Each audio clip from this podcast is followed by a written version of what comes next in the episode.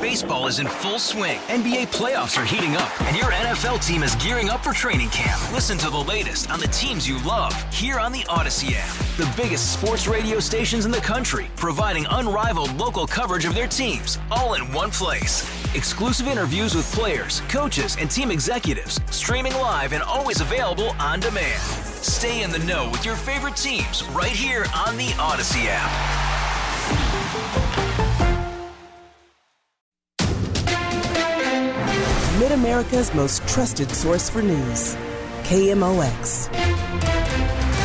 At 5:03, we've got some rain. It's 42 degrees downtown at the Arch. Today is Wednesday, January 18th.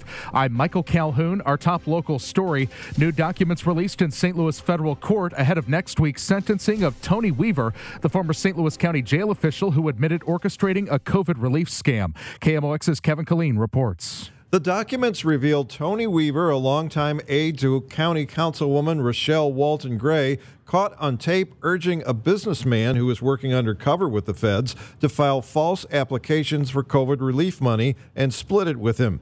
All we have to do, Weaver is recorded saying, is apply for them because my people are inside, work their magic, and do what they need to do. In another secret recording, Weaver was heard saying, I hope this place isn't bugged. That's how Stenger got caught.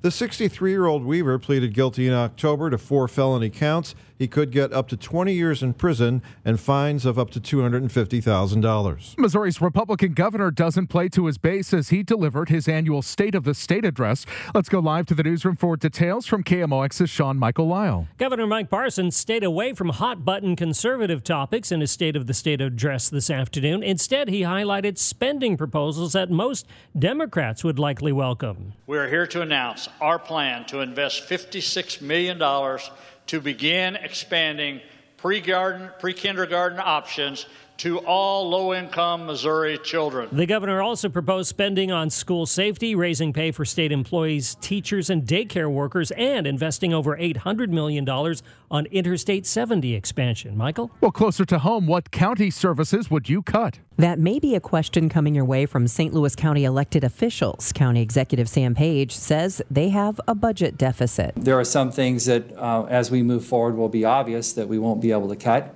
I mean, we need to provide public safety in our community, but we'll be looking very closely at how we do that and whether or not there's a way to do it more efficiently. We'll be looking at all the services we provide. He's asking county council members to speak to citizens in their districts and will start budget meetings this month instead of the end of the year. He says some of the Rams settlement money could be used to shore up the budget, but that's only one time money. Debbie Monterey, KMOX News. Mayor Tishaura Jones is concerned about St. Louis City sitting on ARPA funds. We have to appropriate the money by 2024 and spend it by 2026. Although she's concerned the new Congress could reevaluate spending and even move up those deadlines, leaving the city in a position to lose unspent dollars. You know, they're going to be looking to cut wherever they can, and ARPA money may be on the table if the city does not uh, appropriate all of those funds and get those funds out in the community. Jones also notes to KMOX's Dave Glover show that federal relief dollars are one time and cannot be used, for instance, to give employees a pay raise.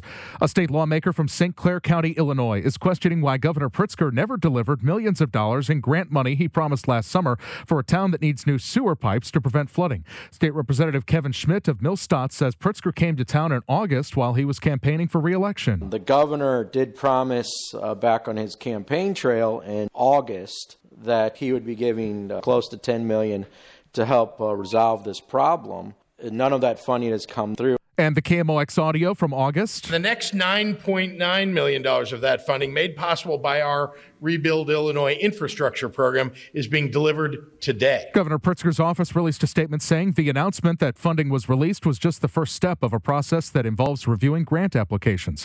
Will there be a challenger for President Joe Biden from his own party in 2024? Governor J.B. Pritzker told CNN, not him. I fully intend to serve out uh, four years as governor of Illinois, and I intend to support the president president in his reelection bid. He said he's running. I hope that we'll have a convention in the city of Chicago in order to celebrate that and to nominate him and put him forward for reelection. And he will get reelected in 24. Illinois' new ban on the sale of assault weapons is heating up in court. Terry Keshner has the latest. The federal lawsuit has been filed by several organizations, including the Illinois State Rifle Association and the Second Amendment Foundation. The lawsuit calls the ban unconstitutional and says it criminalizes an important means of self defense. Another lawsuit this week was filed out of Effingham County that represents people from 87 counties. Former Illinois Attorney General candidate Thomas DeVore is representing Effingham based Accuracy Firearms LLC in that suit. Following an emergency hearing in that suit today, a judge was expected to enter a ruling by Friday afternoon. There'll be gunfire in Sugar Creek Park in Des Peres starting today. Professional hunters are culling the deer herd, but nearby residents are concerned about stray bullets. City Manager Douglas Harms tells Fox 2 it's necessary. We're getting the complaints that everybody else in West County is getting about deer car collisions, about dead deer along the side of the road. He reassured concerned residents the hunting company has a perfect safety record and fires downward from platforms to prevent stray bullets. Sugar Creek Park will remain closed through February 1st for the hunt. The KMOX business desk, the next COVID variant you'll hear about is called the Kraken. Every every variant that's come along or subvariant that's come along has been better at transmission than the previous one. Nathan Kafarnas with the Missouri Department of Health and Senior Services, he says 70% of cases in the Northeast are XBB.1.5, commonly called the Kraken. Kraken.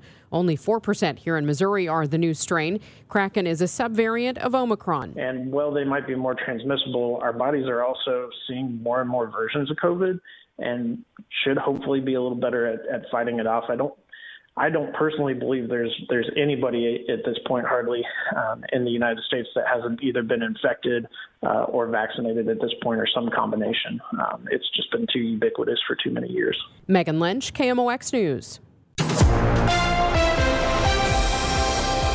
It is an honor to join, be joined by the First Lady as I stand before you again today as the 57th governor of the great state of Missouri. Well, the news continues on Total Information PM. Governor Mike Parson's State of the State address. He covered a lot of ground on state spending with no time on hot button social issues. Instead, he spoke about higher pay for teachers, education opportunities, and daycare and preschool expansions, along with transportation projects. Our investments in infrastructure are making a real difference for Missourians in our state. And one project in particular we want to highlight is the I 270 North project in St. Louis, one of the largest investments ever in our state's history.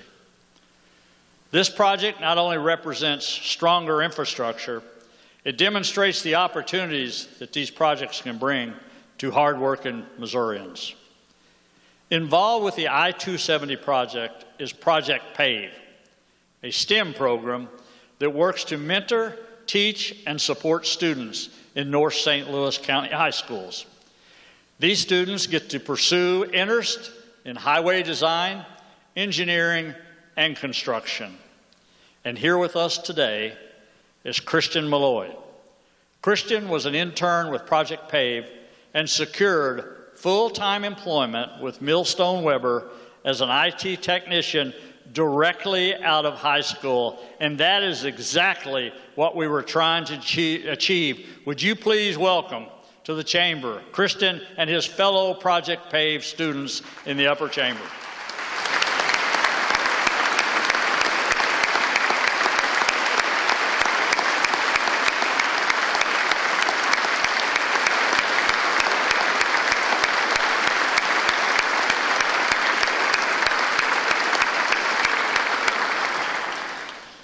While we might have thought we were just putting asphalt on roads or steel over waterways, what we're really doing is supporting the future.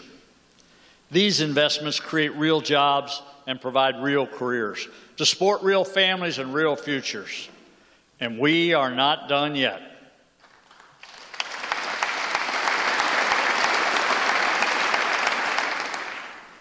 For years, congestion Traffic accidents and delays have become a serious issue for commuters on I 70. Not only are we concerned for the motor safety, These inefficiencies are costly to our state's economy, and we must invest to improve I 70. For those who say we can't afford it, I say we cannot afford not to. This year, we're.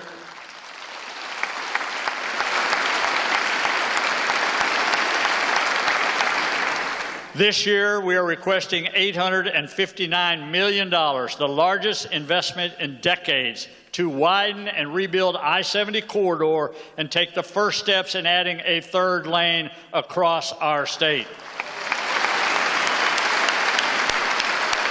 It's a big deal that's gotten lots of attention, but Governor Parson also focused on St. Louis as he spoke about school safety. This past year, we saw violence and shootings plague schools and communities across the nation. And sadly, our state was no exception. The events that unfolded at Central Visual and Performing Arts High School just a few months ago were nothing short of tragedy. As friends and families mourn, a community grieve, and a school tries to continue on without a valued and beloved teacher and student, we must commit ourselves to ensuring our schools are safe. While we will never understand or control the violence of these deranged individuals, we can look to the school, safety officers and law enforcement who got it right that day. They were prepared, they had a plan, they saved lives, and they prevented a tragic situation from becoming even worse.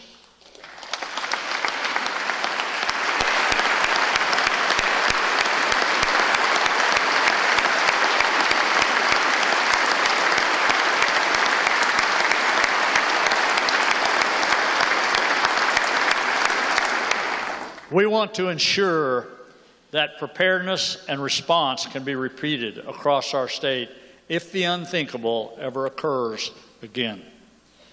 That's why this year we're proposing $50 million for school safety grants to further protect our children and our schools. Governor Parson concluded his State of the State address by bringing out children to the floor of the House chamber, telling their names and hometowns and what they want to be when they grow up. He highlighted them as the focus of the American dream. All star closer Kenley Jansen, we have a question. What's the best podcast of all time? Baseball isn't boring, baby. I'm Rob Bradford, and every single day I'm sitting down with the biggest names to show you this great game is the greatest game. It's my podcast, it's my passion. It's a cause I started more than two years ago and is now the most prolific national daily baseball pod there is. Another fact, so jump aboard the BIB Express. Follow and listen to Baseball Isn't Boring, presented by Wasabi Hot Cloud Storage on the free Odyssey app or wherever you get your podcasts.